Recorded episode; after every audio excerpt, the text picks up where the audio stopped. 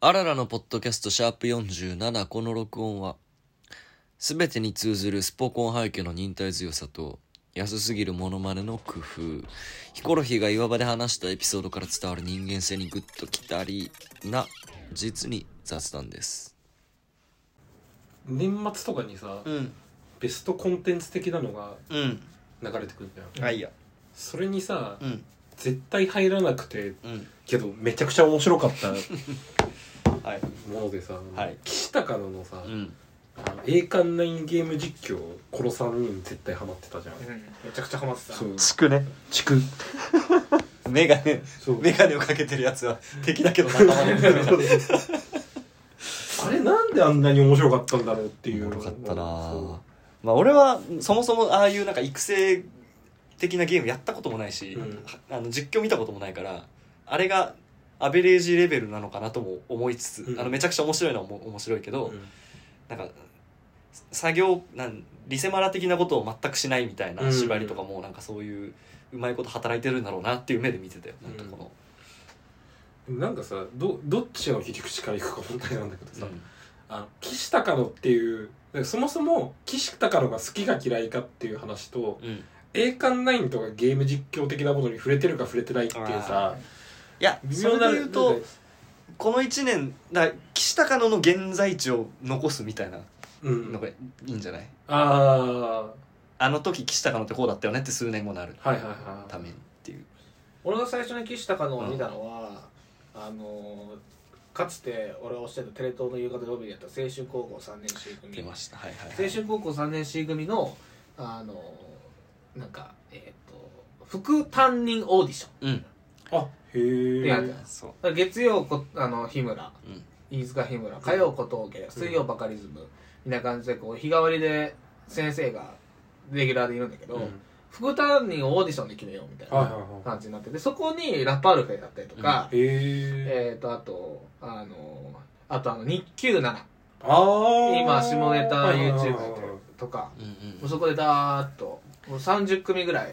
ね、あのカズレーザーと飯塚の前でネタやって決まるみたいな。うんよ感じくなあのの佐久間さんが今の若手結構知ったのはこのオーディションがきっかけだったみたいに言うよねあ言うあそう言うなの言言う言ってるでそれで、あのー合格したのが信長っていう太田プロで、うんでその解散したんだけど、うんで片方のそれがちっちゃい子は今あの禁断ブラザー禁断ブラザーズはいはいはいはいボーイズ禁断ボーイズ、うん禁断ボーイズの新メンバーで入ってへーでう今んえーっとコスモハイツ207みたいなああ YouTube チャンネル YouTube うんあの一時期あのえーっと音楽のやつでしょ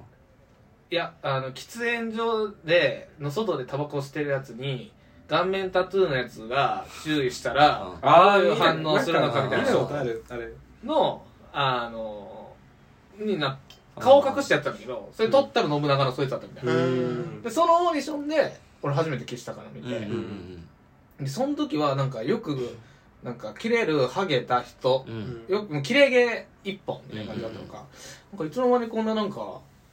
あ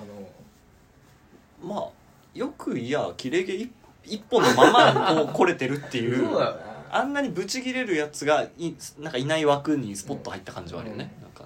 ばだから割と俺もネタじゃなくてバラエティで知った芸人って結構久しぶりかもみたいな、うんだからなんかその感じでなんか誰かがキャラ芸人っつってたけどなんかそれとはまた違うよなとも思いつつだけど、だから、まあ、チャンスの時間だよね、まあ最近チャンス売れだよねよく見たのはね iPhone のくだりのやつとかね、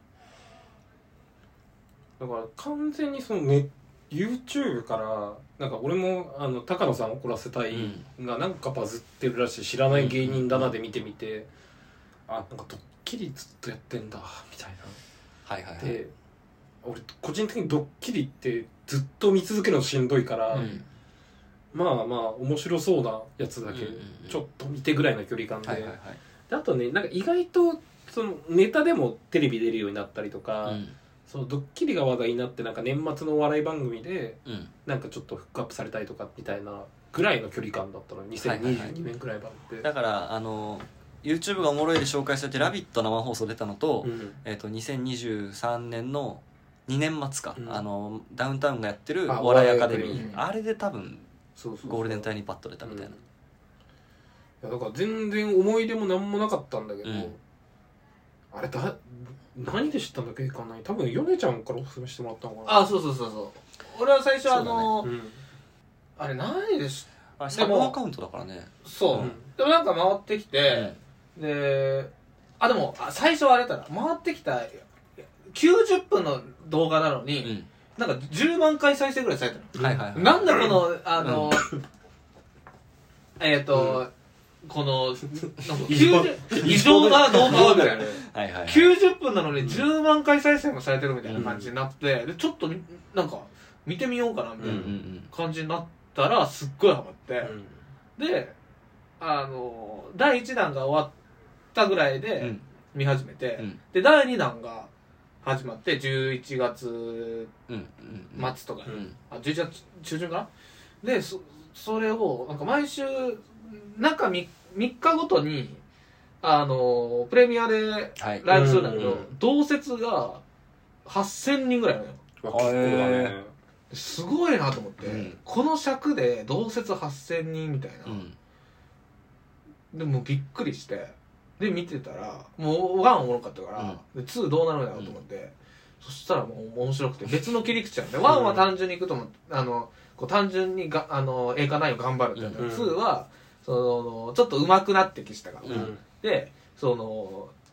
だんだんこういい選手でうん三年しその最後の3年目に、あの迎えるようになってたんだけど、その1年目から育ててる思い入れがあるやつか、うんその3年目であの取ってきスーパールたーキーね能力、うん1年目2年目のせせ学校の成績が良かったから、戦績が良かったから取れた3年目の能力があるやつかその思い入れがあるやつかその能力が高いやつかどあのどっちだみたいな感じで高野が思い入れあるう方んケシが、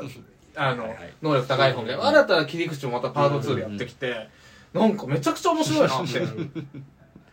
そうねだからあれも結局、まあ、若干あの粗品が4兄弟でギャンブル配信が人気なんと同じでさやっぱ打つか打たないかが岸高の手から離れたところうでんそのヒットするかしないかっていうところでなんか偶然の盛り上がりみたいなものが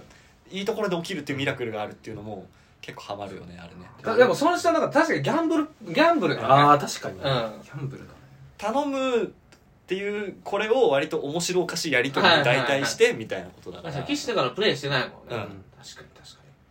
なのにやってる感じのあの衣装をちゃんと着てね衣装やるとか野球のねあそうでそうなんそかうちゃんと騎士が高野のせいにし始めるっていうのも含めて だってよくできてるなっていう関係性の感じがいいんだよねそうそうだそうからぶち切れる必要なくなくあれはできてるっていうで俺割とさ俺栄冠ナインのゲーム実況結構見てた方なんだけど、あれ何が新しかったかっていうと、栄冠ナインのゲーム実況って、まあ、縛りプレイ例えば一つの選手に対してうんパワーしか育てられませんにとか、ああはいはい総力しか育てられませんみたいなシリーズがあったりとかあとはその転生って言ってそのプロ野球選手を弱くした能力値の選手がうんこう高校に入ってくるから、うんそれをどれだけ強くできるかみたいな、うん育てなんか一選手を育てゲーみたいな、結構ゲームルールに沿ったあのパターンの二分化してて、うんまあ、なんかそれぞれで面白い動画とかあったんだけど、なんかそれ以外の設定をめちゃくちゃちゃんと乗っけてくるっていうのがそれ以外の設定っていうのだはからつまりあのパート2で言うとあの亀田っていう控え投手がいて、はいはいはいであの岸が急にあの高野が亀田って控え投手に変えようとすると、あはいあの亀田下位打線でしか投げたくはいはいはい投げたくないって言ってますって言っはいはていはあのゲームにない設定をはいはいはい急に騎士がどんどん入れてきてで中野がそれでうわーってなるっていう本来ゲームルール上考えられてない設定 はいはいはをいはいどんどん乗っていけてくるのがうまいなって思ってあーなるそう根拠もないジンクスねそうそうそうそう。いや、あの、あい、こいつ彼女来てるから、彼女来てるって言うと、打つで、打ちますって言って、本当に打っちゃったりとかっていう。期待すると打たないからちょっと目そらそうかみたいなそうそうそうそうそうそうそいう。ろいろあったななんか、ああれの振り回される感じっていうのが、なんか、あの、普段のドッキリの感じうんと、いい具合にマッチしてるっていうのでもが。確かにその岸高野って、うんあの岸が有能なんだよねそう。であの怒らせたいチャンネルの方は、うんその一本上司じゃん、うん。その岸がそのいわゆるこう仕掛け人側に行くんだけど俺あの怒らせたいに対してやっぱ展開がないんだよねやっぱりうん。アドリブで手を返しなおかえをそのそうそうそう乗りこなす感じがねあのジェラードのチャンネルと一緒でサムネが最大風速みたいな感感じなんだけど、でも今回はもう展開そのパワーボロの方はうん展開、その今ボブが言ったようにその展開展開をこう記事がやってるからうんうんうんうんだからすっごい面白いその場で演出企画をそうそうそうパつけッらとれるっていうね瞬瞬発力で確かに確かにあその感じねでなんかこれ結構そのちょっとお笑い考察っぽくなっちゃうんだけど、うん